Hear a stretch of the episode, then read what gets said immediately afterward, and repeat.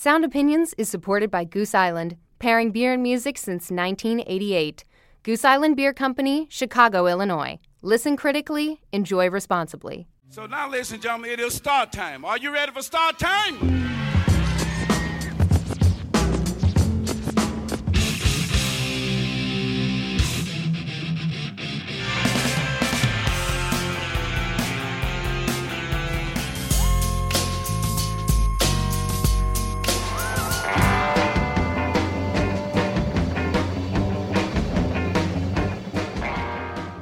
From WBEZ Chicago and PRX, this is Sound Opinions. I'm Jim DeRogatis. And I'm Greg Kot. Too much music, not enough time. We know how it goes, and sometimes great albums get lost in the shuffle. So today, we're bringing you some buried treasures, under the radar records you need to check out. And we'll continue our series looking at the gear behind the music with the wah wah pedal.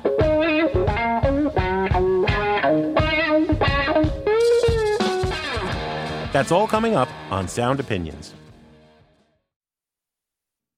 This is Sound Opinions, and later on, we're going to be talking about the history and use of the wah wah pedal, your favorite uh, guitar device, Jim.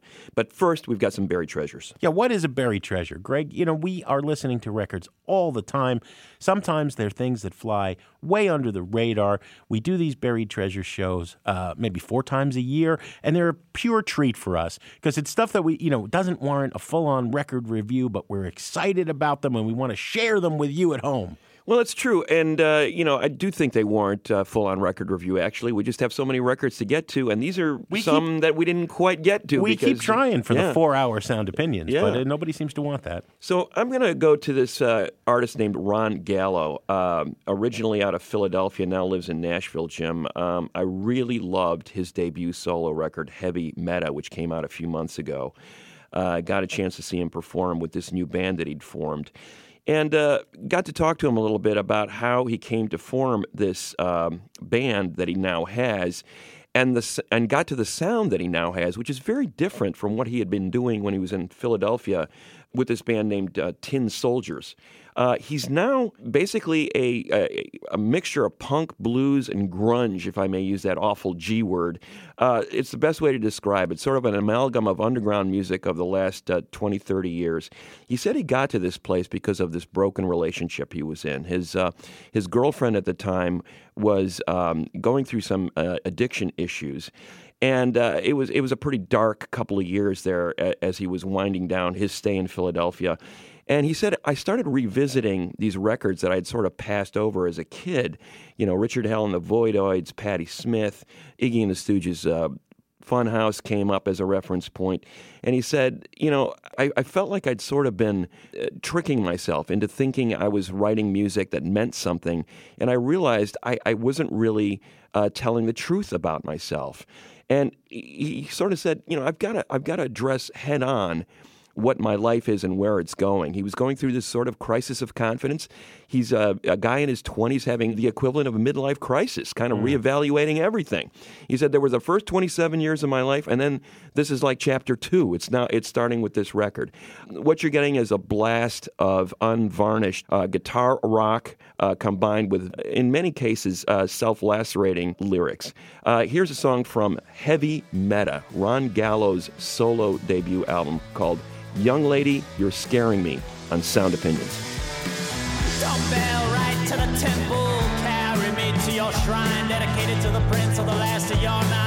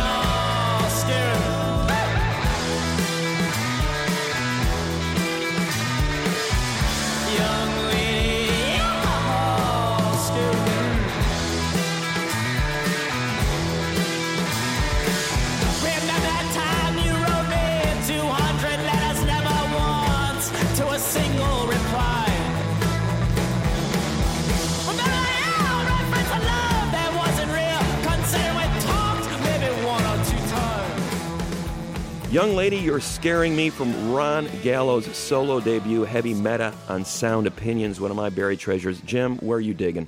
I'm going to L.A., uh, Greg, for a woman who performs under the name Gothic Tropic, Cecilia Della Peruti. Uh, she is a wonderful guitar virtuoso. How often do you hear a list like this? Uh, Duff McKagan, Dhani Harrison, and Cecilia. That's she's one up there with a new Fender guitar campaign, lauding uh, some of the new virtuosos. I think she's newer and better than the other two names there.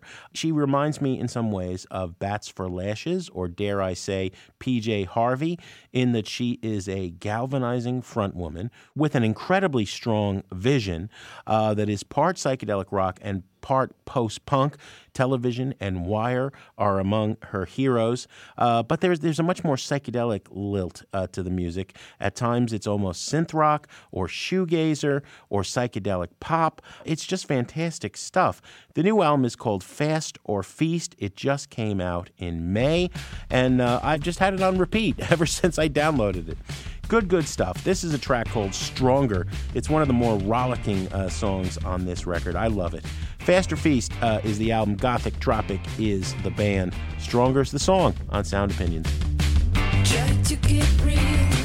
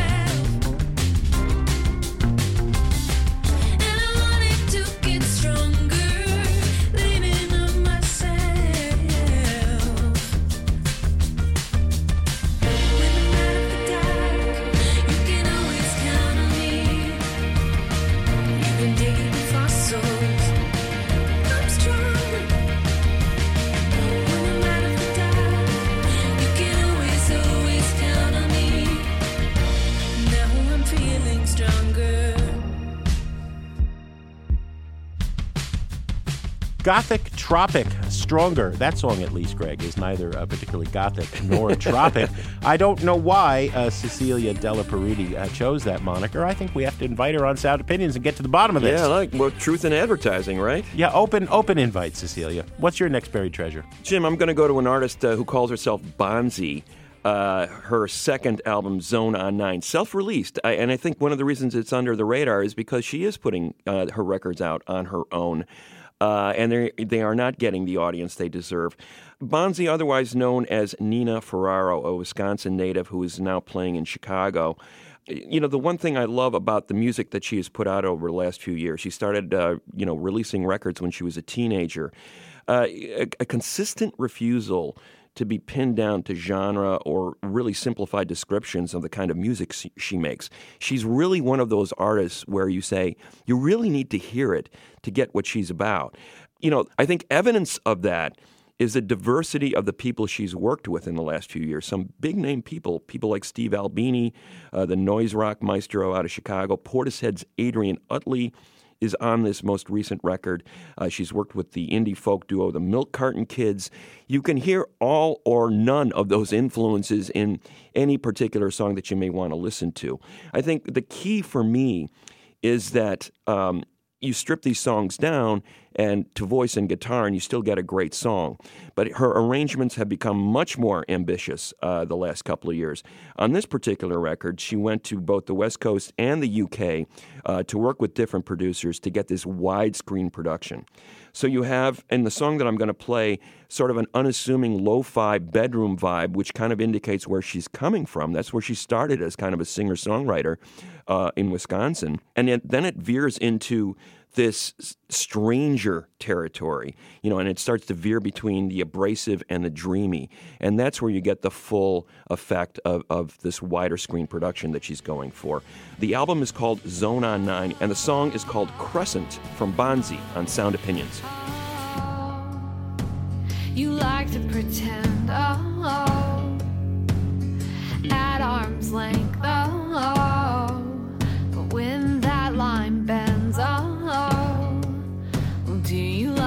It then, oh?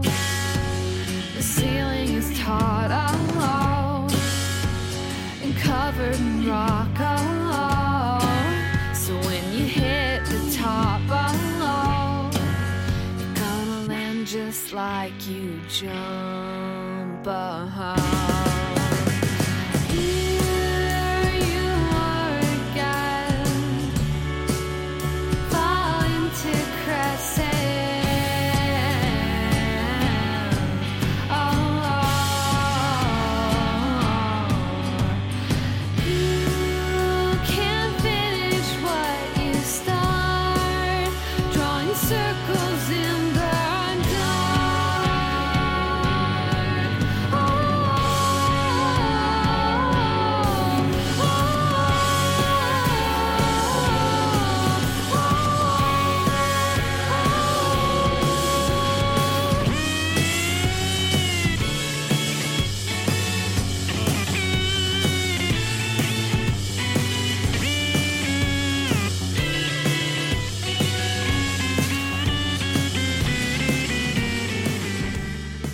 Bonzie with Crescent from the Zone on 9 album, one of my buried treasures. Where are you going next, Jim? Greg, I'm going to Staten Island. Um, I think Staten Island has not given uh, rock and roll uh, much that's great aside from David Johansen of the New York Dolls and, and I guess some of the Wu Tang Clan, right? Uh, but Jigsaw Youth hails in part from Staten Island.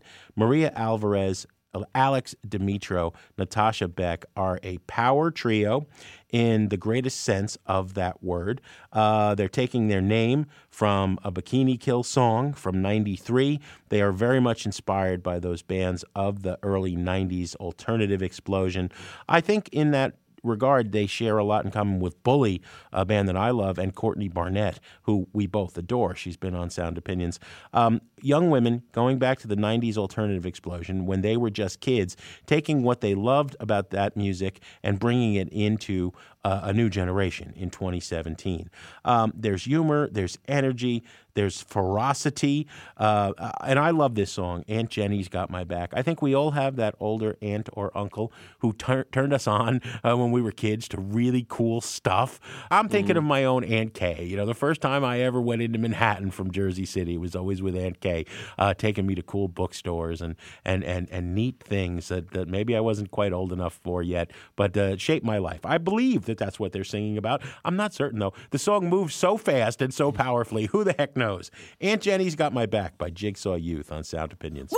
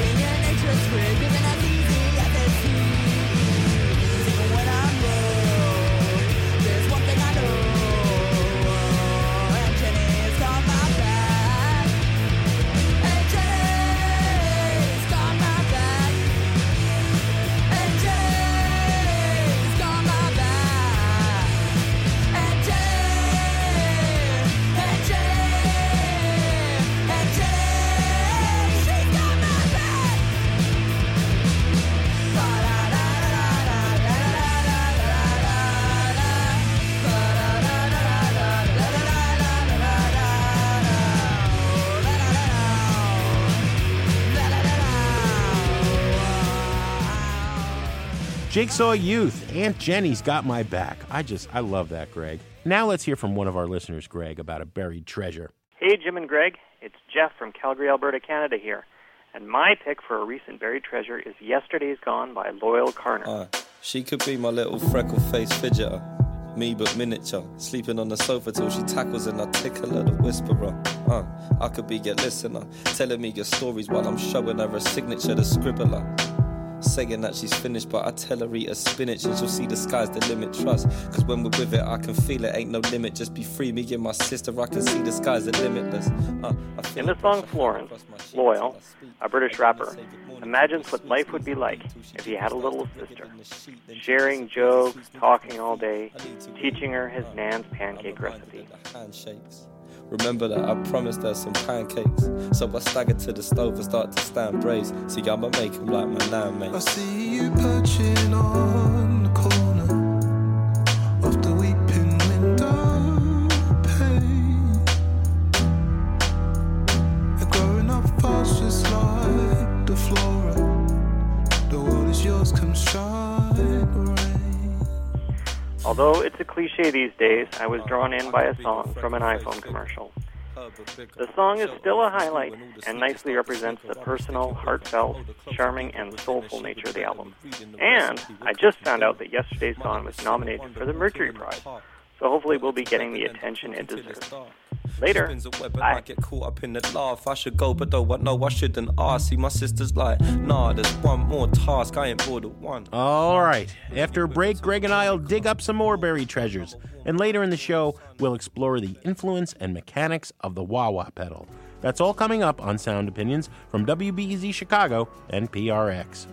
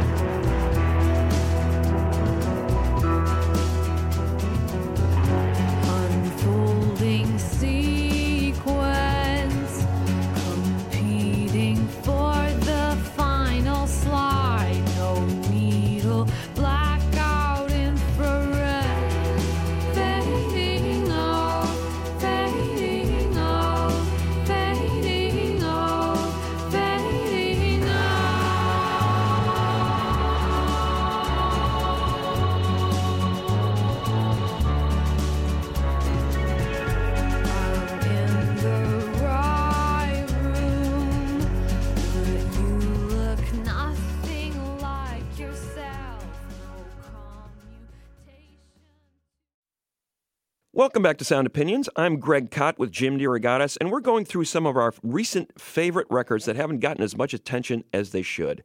Buried Treasures. Jim, I've got another one for you. Uh, Chicano Batman, my nominee for the best band name of the year. uh, they've actually been around for a few years, and uh, are finally getting some well deserved attention for their third album called Freedom is Free. It's uh, four Latino musicians from Los Angeles. I first caught them on video when they were one of the first Latin based bands to play Coachella Festival in California. The band has said that they were heavily influenced at their formation about a decade ago by the Tropicalia movement out of Brazil. That was the 60s movement. Caetano Veloso, one of the forefathers of, of Brazilian, modern Brazilian music, is a big, big influence. And you can hear some of Caetano's uh, gentle, but subversive vibe in the lead vocals in this group. So they were referencing a lot of um, Brazilian and Latin American music early on. But then with uh, producer Leon Michels, who uh, worked on their latest uh, studio record, uh, bringing in more of an American funk vibe. Michels uh, had worked with Sharon Jones and the Dap Kings, people like that. Um, so you can hear a little bit more of that James Brown groove starting to filter into their music. Um, I love the way uh, they are starting to adapt a more political tone on this record, too. There's a little bit more edge to it. So they've got this kind of uh, breezy vibe going on, but at the same time, you listen to those lyrics, they're pretty hard hitting. A great example of that is the song The Taker Story. It's from Freedom is Free by Chicano Batman on Sound Opinions. Take, take,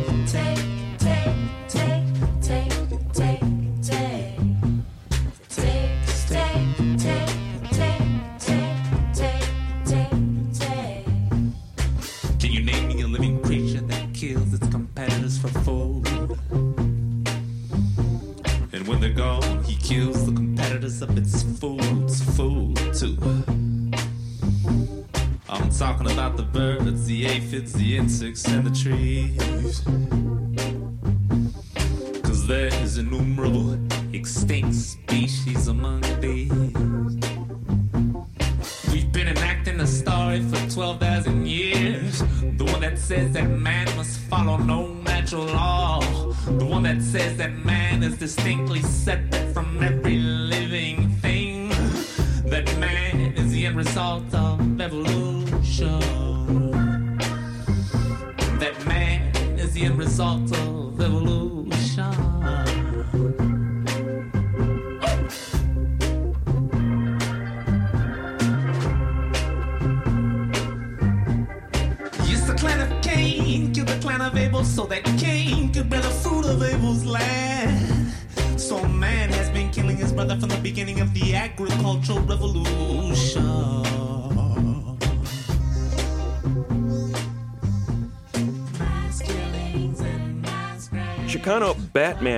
Taker story from their third studio album, Freedom is Free, one of my favorite buried treasures. So, so did you like them from the vintage. first time you saw them?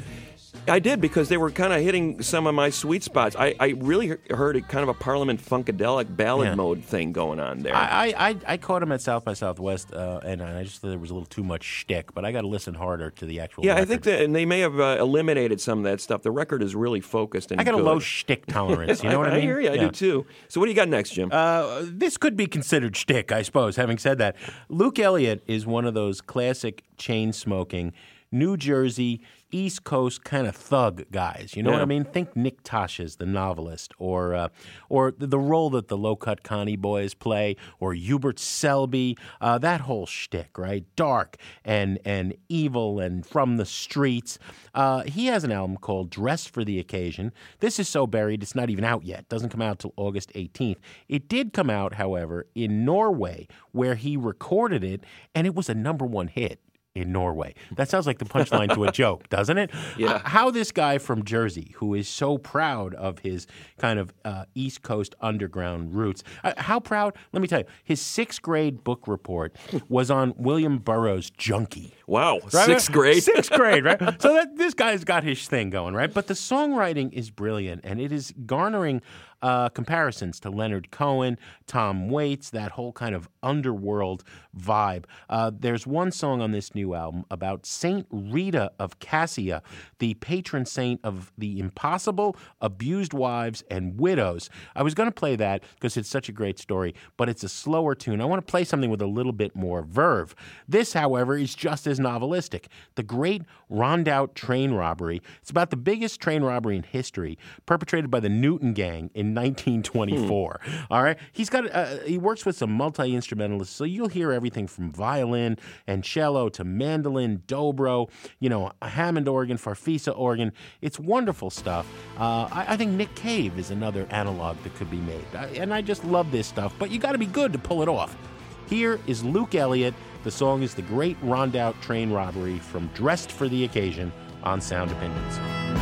Your eyes, they look so very troubled. The sweat on your brow is a heavy weight.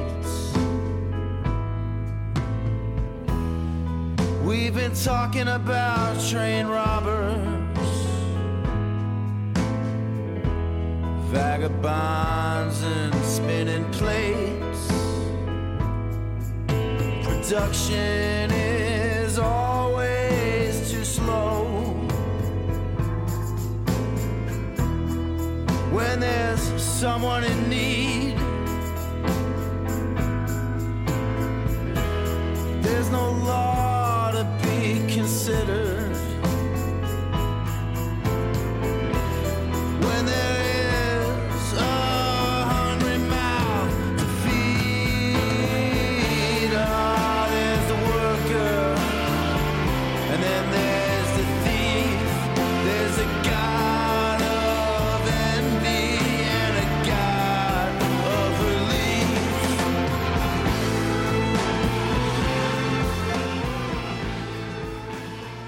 Great Rondout Train Robbery by Luke Elliott.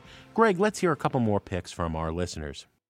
My name is Rob, and my buried treasure is the band La Santa Cecilia and their new album Amar y Vivir.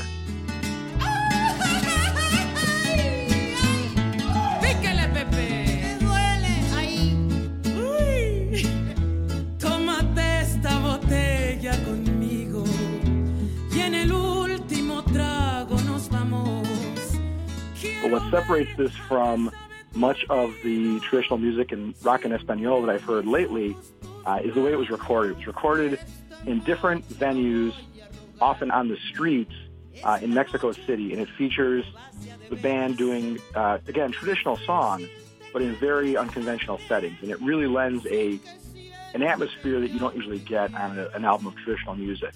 And the secret weapon of the band is absolutely the lead singer, Marisol Hernandez. She does a duet with a singer from Mexico named Eugenia Leon. And uh, the track is called En el Último Trago. Nada me han enseñado los años, siempre caigo en los mismos errores.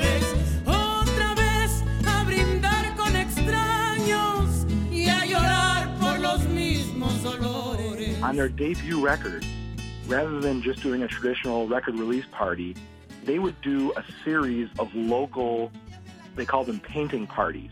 The members of the band would paint an individual cover for every single person who bought a copy of the record.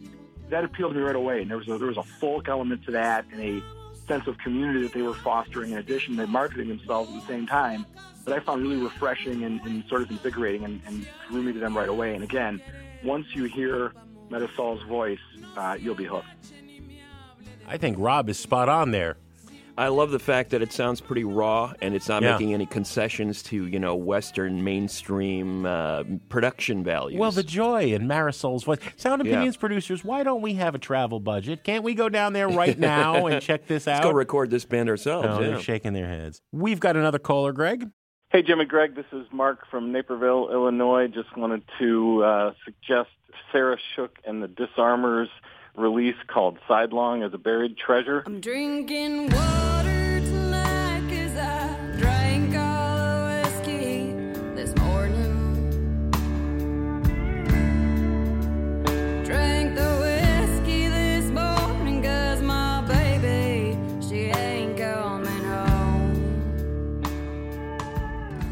I'd like to think of it as very authentic songwriting that would make Marty Robbins proud, but also appeal to your punk sensibilities as they apply to outlaw country.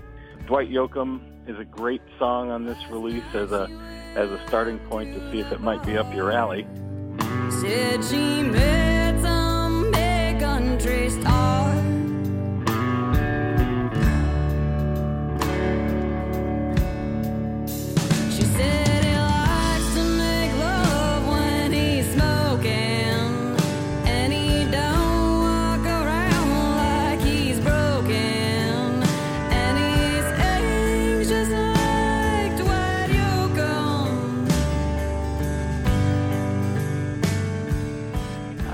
Consider her in the same zip code as Lydia Loveless, but with a bit more snarl and attitude.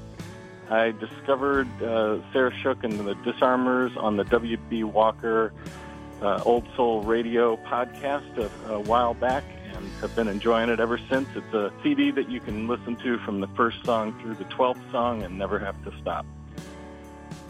Well, the only thing I disagree with there is more attitude than Lydia Loveless. I dare to find a human being that has more attitude than Lydia, but that's well, pretty good. I think only because she's older, so she's Yeah. got more to be angry about. guess, you know, I'd like that- to see a double bill. That's pretty good stuff. That was really good stuff. And I'm sure you've got some buried treasures at home. Share them with us. You can find us on Twitter and Facebook or call and leave a message on our hotline, 888 859 1800.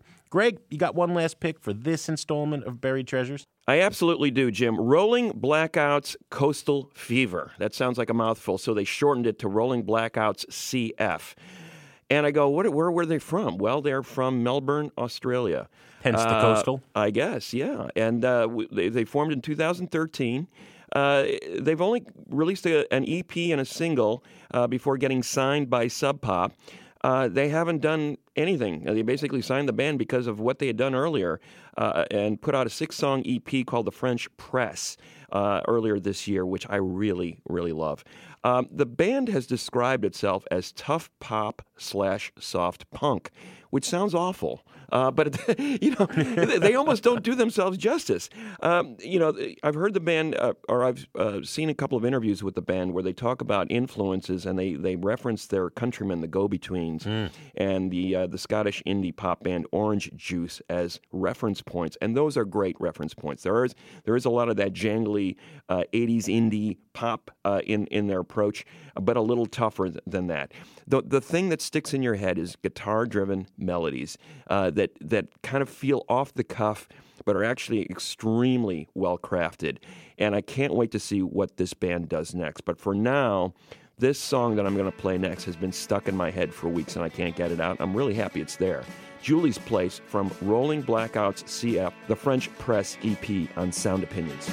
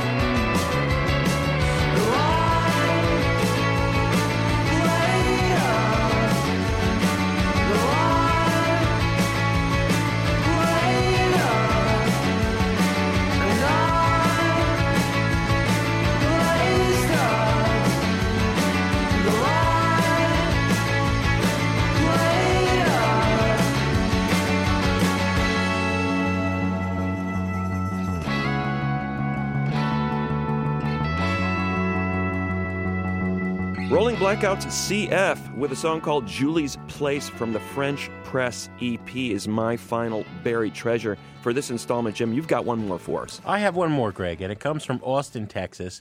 This band is really far under the radar. I mean, you and I go to Austin every year for South by Southwest. I'd never heard of them down there. Uh, nobody'd ever recommended them to me. Yet they've been kicking around since 2004. They are on their fifth album, and it's a genre I love. It's pop punk, or as they say, you know, the reason the, the weird genre description of the band that you just played, you know, you got to put something on Facebook, right? Yeah. So people put something and they try to make it as messy as possible. They say they're power fighting power pop. It, it's pop punk. There's a lot of that. Uh, Lookout Records sound of the Mr. T experience, Green Day before they got huge, dare I say, Screeching Weasel. It hits hard, it hits fast. They've been touring the world for a long time. Like I said, fifth album since 2004. The new one's called Brand Damage. I think this song kind of sums up uh, that dream of people who make music because they can't imagine not making music you know, they must have long ago come to the realization that we will never make our living doing this. and so we work whatever jobs we work at, and then we take two or three weeks vacation and we tour. And they do, they have toured overseas to some extent, as far as what I gather. Um, you know, and and they they just love doing what they're doing. The song says it right there: more dreams than plans. Right? And ain't that how so much great rock and roll originates? The uh, the band is called Capitalist Kids. The new album is Brand Damage. More Dreams Than Plans is the song on Sound Opinions.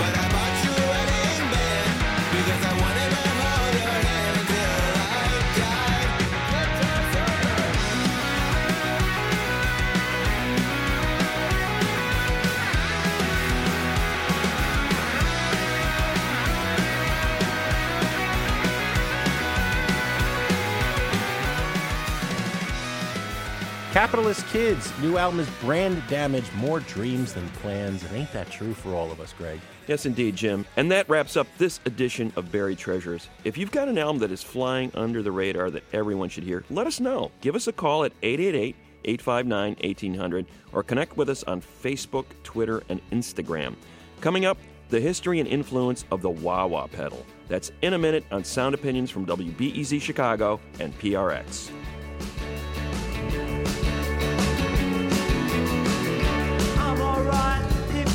Ask me, but you never do.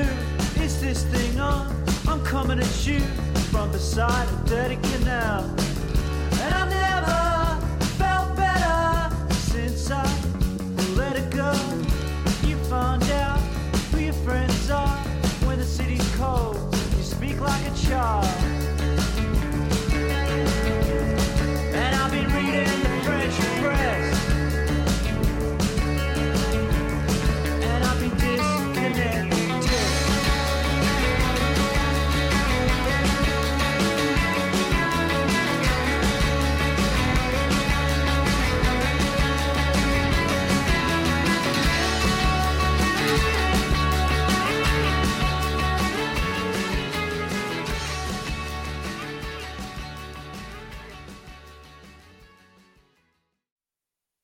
Welcome back to Sound Opinions. I'm Jim DeRogatis here with Greg Kot. Today we've got another installment of the feature we're calling Instrumental. This is where we take a look at a piece of gear used in music history and explore where it came from and how it works. Today we're talking about the wah wah pedal.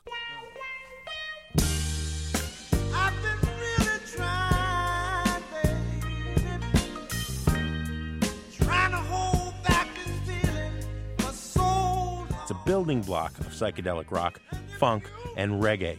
What does the wah add to rock and blues? Greg, uh, that wonderful sense of distortion, of wobbliness, of you being on the deck of a boat, going up and down in the waves, or your head being there.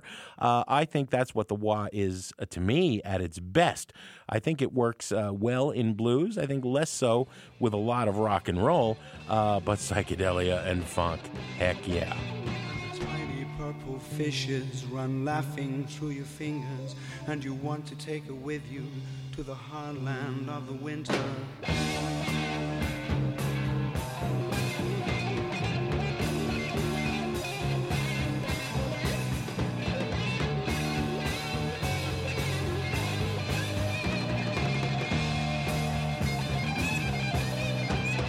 but its creation back in the mid 60s was the product of an accident.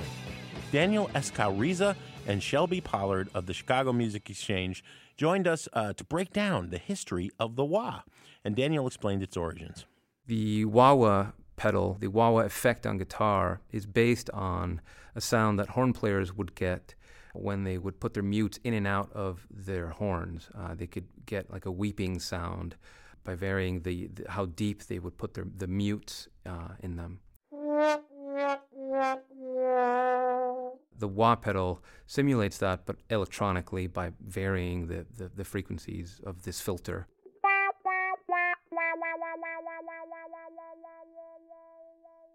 Since the whole mute thing happened on horns, they added, you know, a wah pedal components to organs.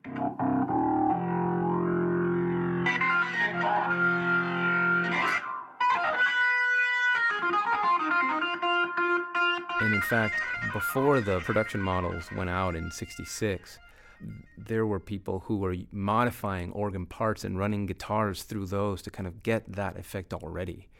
Chet Atkins actually is one of the people who, there are a couple recordings where he has some wah sounding things happening um, pretty early on.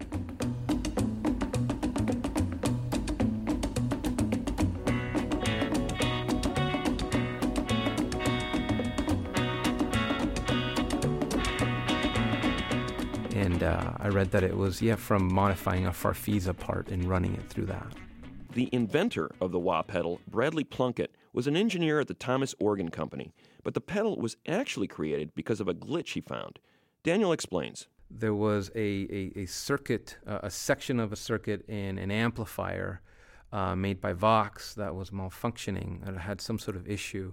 Uh, that he thought was musical. So he had his friend come over and actually play saxophone through it because it reminded him of this effect that horn players can uh, can can do what, with their mutes. It was actually first marketed as an effect for horns. Uh, it was not originally intended for guitar at first.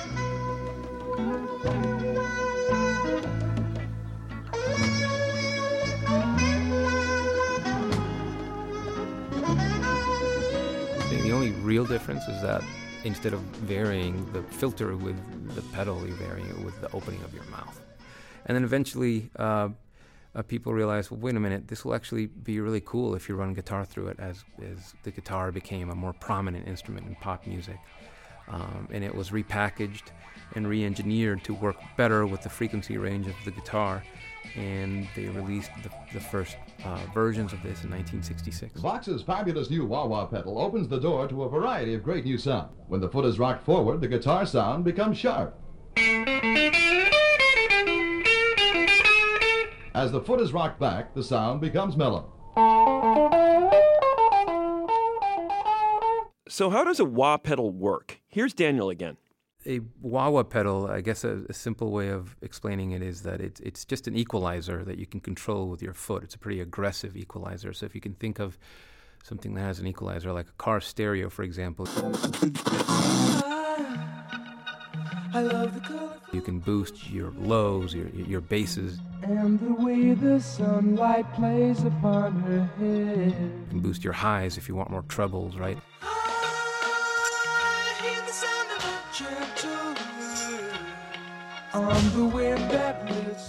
So imagine that you can control that equalization, but with your foot, so that when uh, you know the the wah pedal is closed or all the way towards you, uh, all that's kind of really coming through is bass, and as you open it up or as you push it out. Uh, it opens up the frequencies and suddenly starts allowing more high frequencies to come through, and and you can rock it forward and back and and get a wah wah kind of sound.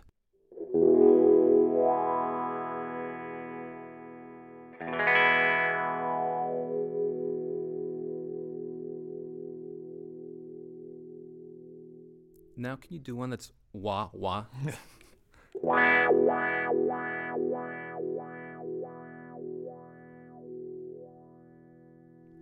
and as soon as they came out, uh, players were very eager to incorporate them into their sound because it has a very you know human quality to it. It has this kind of you can have this weeping quality to your guitar, and uh, this can be famously heard in, in Jimi Hendrix's Voodoo Child, for example.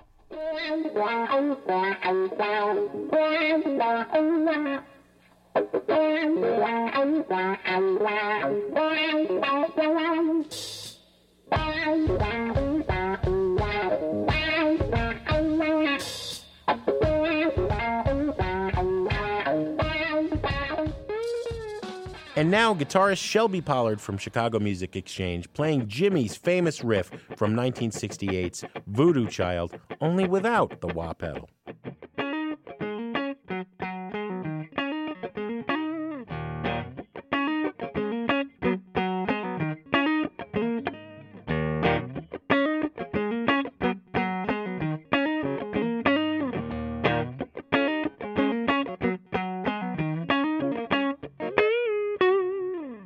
Shelby says that the wah adds something special to melodically simple riffs. in, in some other examples where you're just playing a single note, as soon as you add that wah filter into it, it becomes a completely different part. Um, so it's not just used for solos; it can also be used for just basic chord structures that give the overall feel of a song a different feel because of the, the filter nature of it.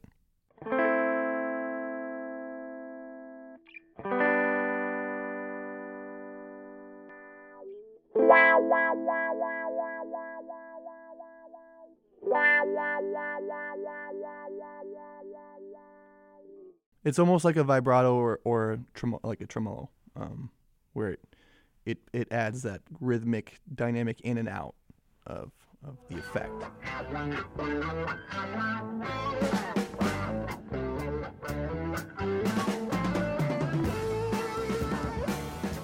Other early adopters of the wah were rockers like Eric Clapton and bluesmen like Earl Hooker.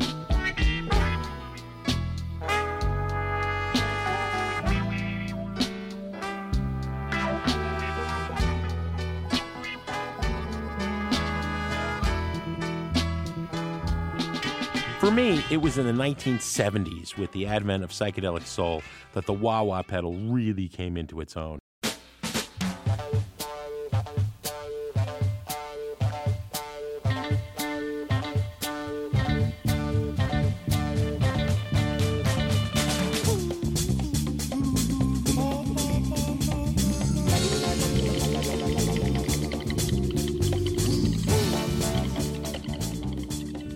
Uh, the famous Motown guitarist Dennis Coffey used the pedal on a series of records produced by Norman Whitfield. I'd say every one of them a masterpiece, especially 1969's Cloud Nine by The Temptations. I love the psychedelic soul era of the Temps. That's an early example of the soulful wah sound. In soul and funk, the wah is often played with an emphasis on the rhythm rather than uh, the tone or, or a lead.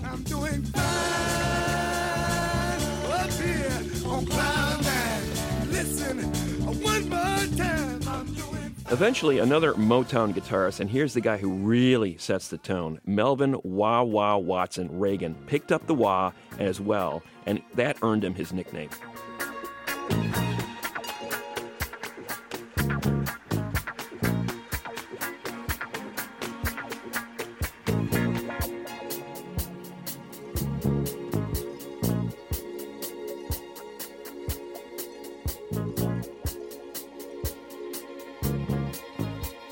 Over at Stax Records, guitarist Charles Skip Pitts, another master, used the wah pedal for the iconic guitar riff in that Oscar winning theme from Shaft in 1971. You can hear it in your head right now, right? Oh, yeah. The use of the wah in that song adds a critical element to a fairly simple riff.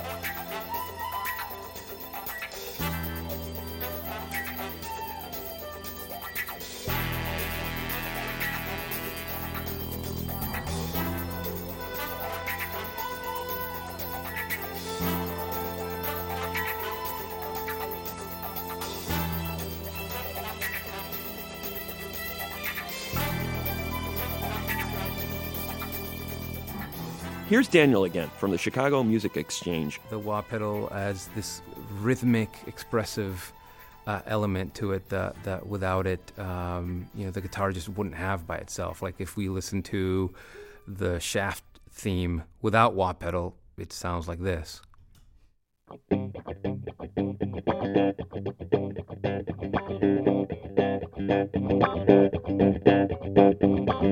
And then as soon as you add the wah pedal, comes to life.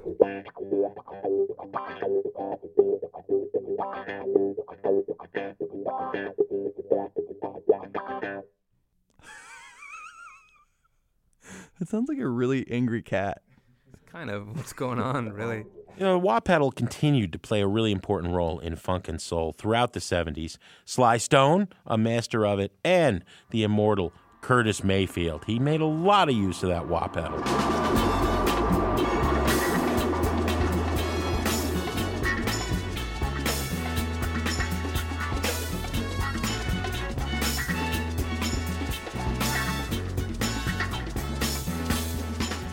But by the mid 70s, the wah wah had essentially fallen out of favor in rock, but the pedal was playing a key role in reggae music of the time. Uh, we're talking about people like Bob Marley and the Wailers, guitarist Junior Marvin and Al Anderson, both using the wah extensively on songs like Exodus and Jamming. And on those tracks, the pedal was layered over and over to add depth to the tracks.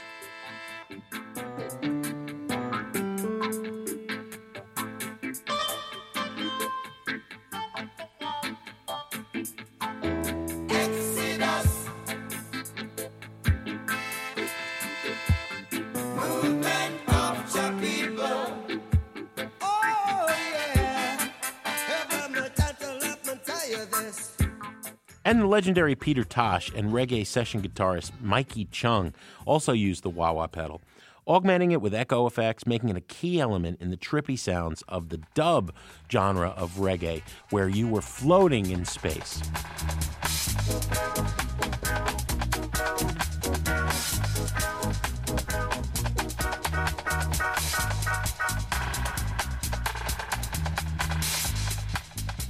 The wah wasn't exclusively the domain of guitar players. The pedal was also experimented with by Miles Davis. Most famously, he used it with his horn for his avant garde work on On the Corner.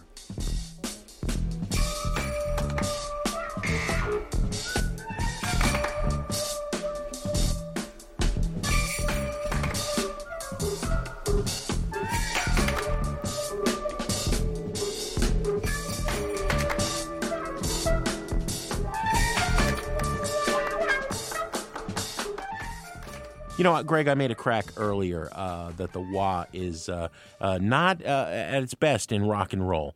Let's put Eric Clapton aside for a minute. And the Stooges. I think uh, Ron Ashton used wah wah wonderfully with the Stooges.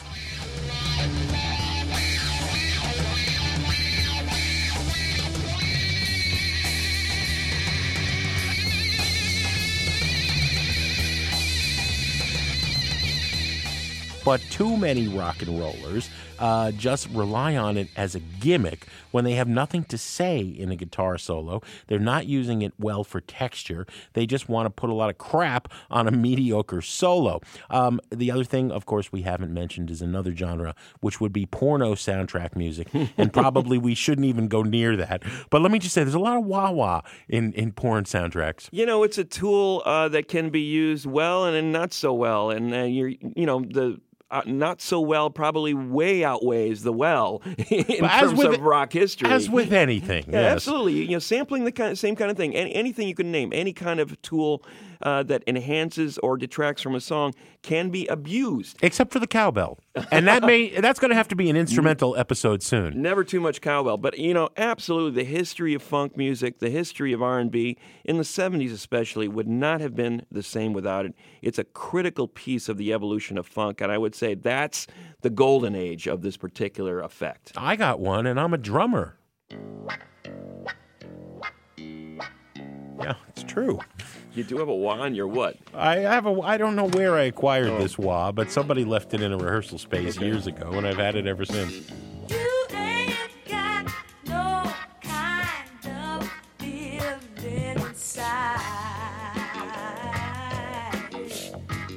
And as always, we want to hear from you. What song do you think makes good use of the wah? Give us a call and leave a message on our hotline, 888 859 1800. Good times with the wah, Greg. what do we have on the show next week? Next week, Jim, we have an interview and a performance from Steve Earle. We have some thank yous to say on the way out. Special thanks to Shelby Pollard and Daniel Escauriza at the Chicago Music Exchange, Colin Ashmead Bobbitt. Sound Opinions was produced by Brendan Banaszak, Evan Chung, Alex Claiborne, Ayana Contreras, and our intern, Isabella Martin. On Sound Opinions, everyone's a critic. So now it's time to hear what you have to say. I like to dial your number again.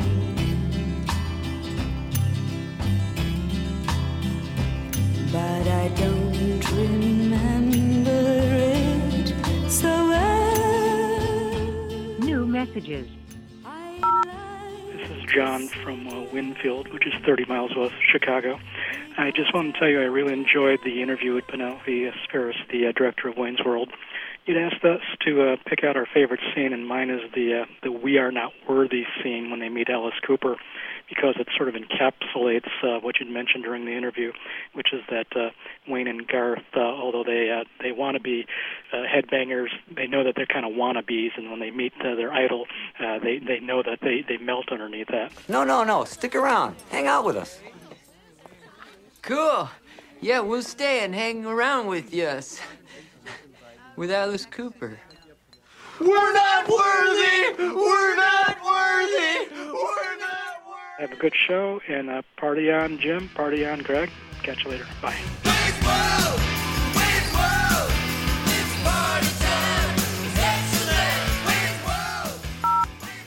Hi, it's Paul from Charlotte. My favorite Wayne's World moment has to be in the music store when he points at the sign that says "No Stairway to Heaven." No stairway. Denied.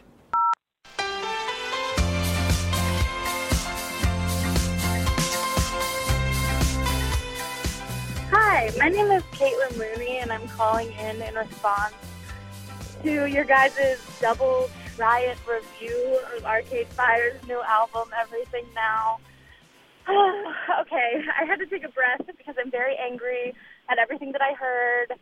I understand what you're saying about like the dance albums and the disco, but KC and the Sunshine Band is good music.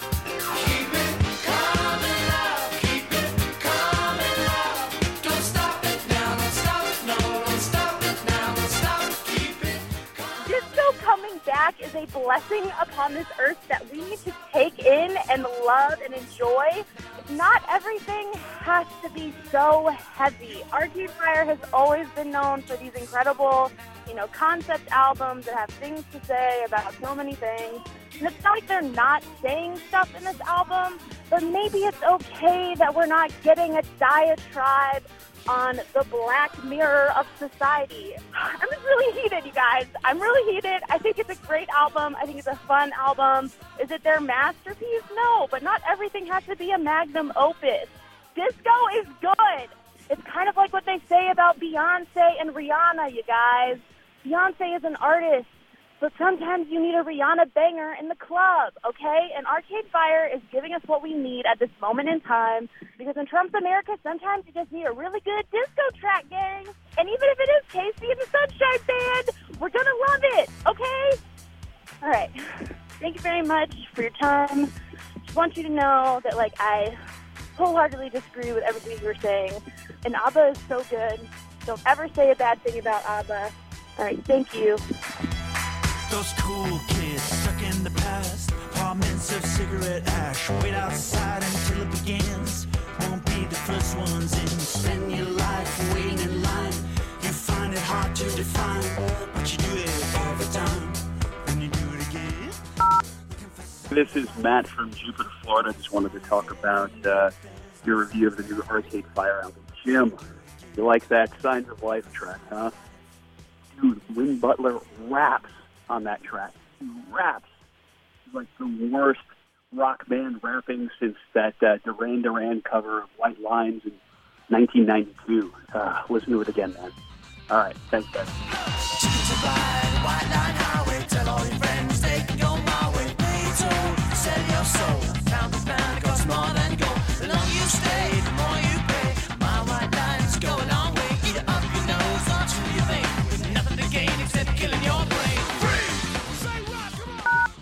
No more messages.